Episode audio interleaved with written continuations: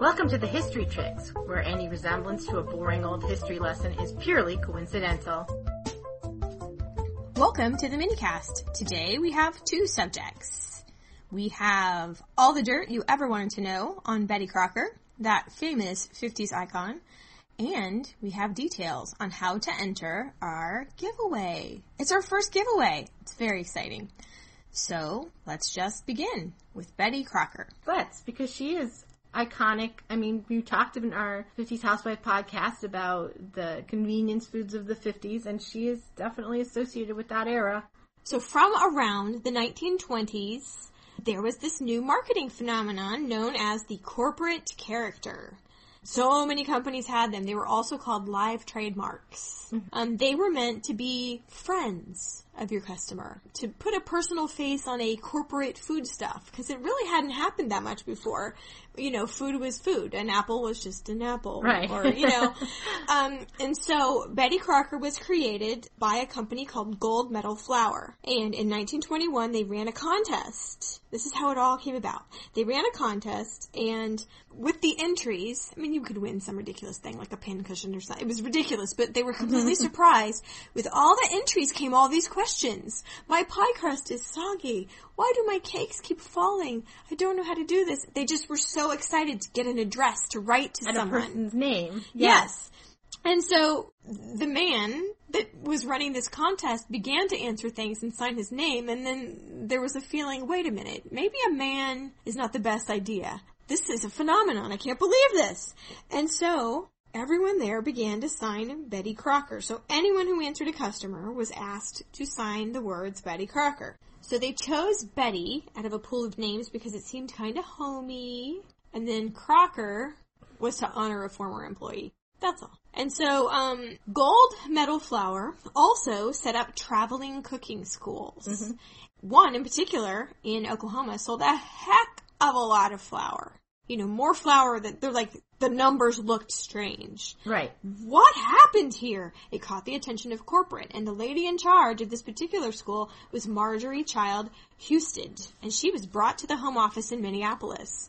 You obviously know what you're doing. She would do things like she would send she'd land in a town and send high school girls out to like interview housewives about things and invite them to the thing and she just had all these interesting techniques and she had a way of relating to the housewife that they thought this is what we need. Sure. So they brought her in. It's a woman. They can relate to her. Oh yeah, But definitely. She's a, she's a businesswoman. She's a home economist.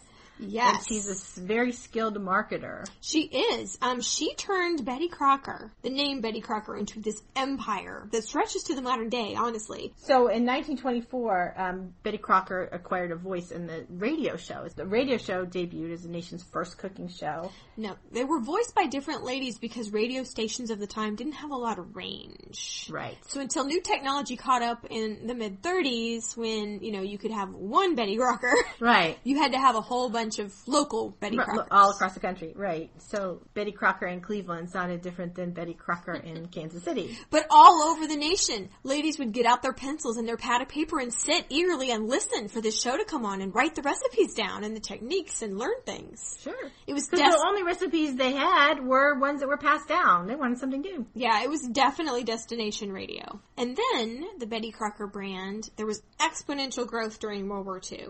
She helped a lot with rationing was really tight and shortages were big and the Betty Crocker Company reached 7 million households with some of their pamphlets about wartime strategies for dinner, basically. 4,000 letters a day addressed to Betty Crocker. That's awesome. Um, and at this point, this whole thing's part of General Mills, which had bought. So it's a big corporation, and they wanted a personal face on it. They already had this person who'd been corresponding on the radio. They already had this person that had been corresponding with thousands of women a day. this person, this mm-hmm. whole team of people. Right. Betty Crocker, who was about between 32 and 40, attractive, but not threateningly attractive, mature but youthful, competent yet warm, all these, yeah. the Blend- ideal, yeah. yeah. Just blend to make what's going on in your head anyway. And what's funny is Mrs. Husted would go out on meetings or, you know, on tours or whatever, and she would be mistaken for Betty Crocker. Everyone would assume she was Betty Crocker. Well, sure. She's representing the company. She Isn't that funny? be. And at first she said, "Oh, now I'm I'm just the head of public relations, and I'm and the corporate's like, no, Yeah. stop, just say it. So it turned out eventually she would start posing as Betty Crocker just because it was easier, Betty frankly. Crocker poser. well, why not? I mean, Mrs. Husted was a powerful advocate for housewives, which is ironic because as we said in our 50s housewife podcast, the people portraying housewives were all working non-housewives. right. Also, she was a serious workaholic. She had to be. This Yeah. was a big deal. Anyway, so she always said that housewives needed an advocate. I mean, Betty Crocker, well, i.e. Mrs. Husted herself, was going to be that advocate. She wrote, and I quote, here were millions of women staying at home alone, the whole depressing mess of it. They needed someone to remind them they had value. And she was gonna do it. It was important to her, though, that Betty Crocker be seen as a professional home economist. Like if you if you ever saw Betty Crocker, she wasn't in a kitchen, she was like in a lab or Mhm. in a corporate test kitchen. In the Betty Crocker quote portraits, she's dressed in business clothes. She's not dressed in an apron. So that's kind of a powerful image, you know. Yeah. I think the ladies of the 50s liked their experts. Yes. Honestly, the main legacy of Betty Crocker in these days is those cake mixes. And we kind of dismiss, oh, cake mixes. But you know, think about, like back in the day, if people stomped around on your floor too much, your cake would fall. Mhm. Cakes were hard. Yeah. to pull off. And and Betty Crocker and General Mills made it, you know, Easy. for everyone. Couple to do. eggs, some water. And she taught she and her like, I mean almost every major corporation, like the Libby's Corporation, Quaker Oats, Swift Meats, everybody had one of these ladies.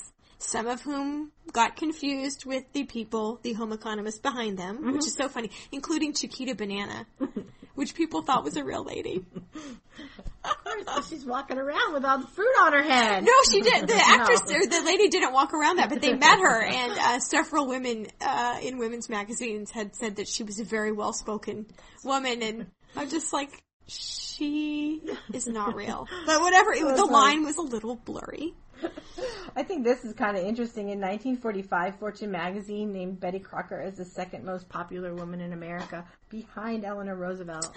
Nice. I. Well, I mean, she was their advocate. She made Yeah. life easier for them. So that's a legacy. Betty Crocker, That's we it. salute you. I salute her all the time. I make cakes. I love to make cakes, but I always start with a mix and then I add. I know.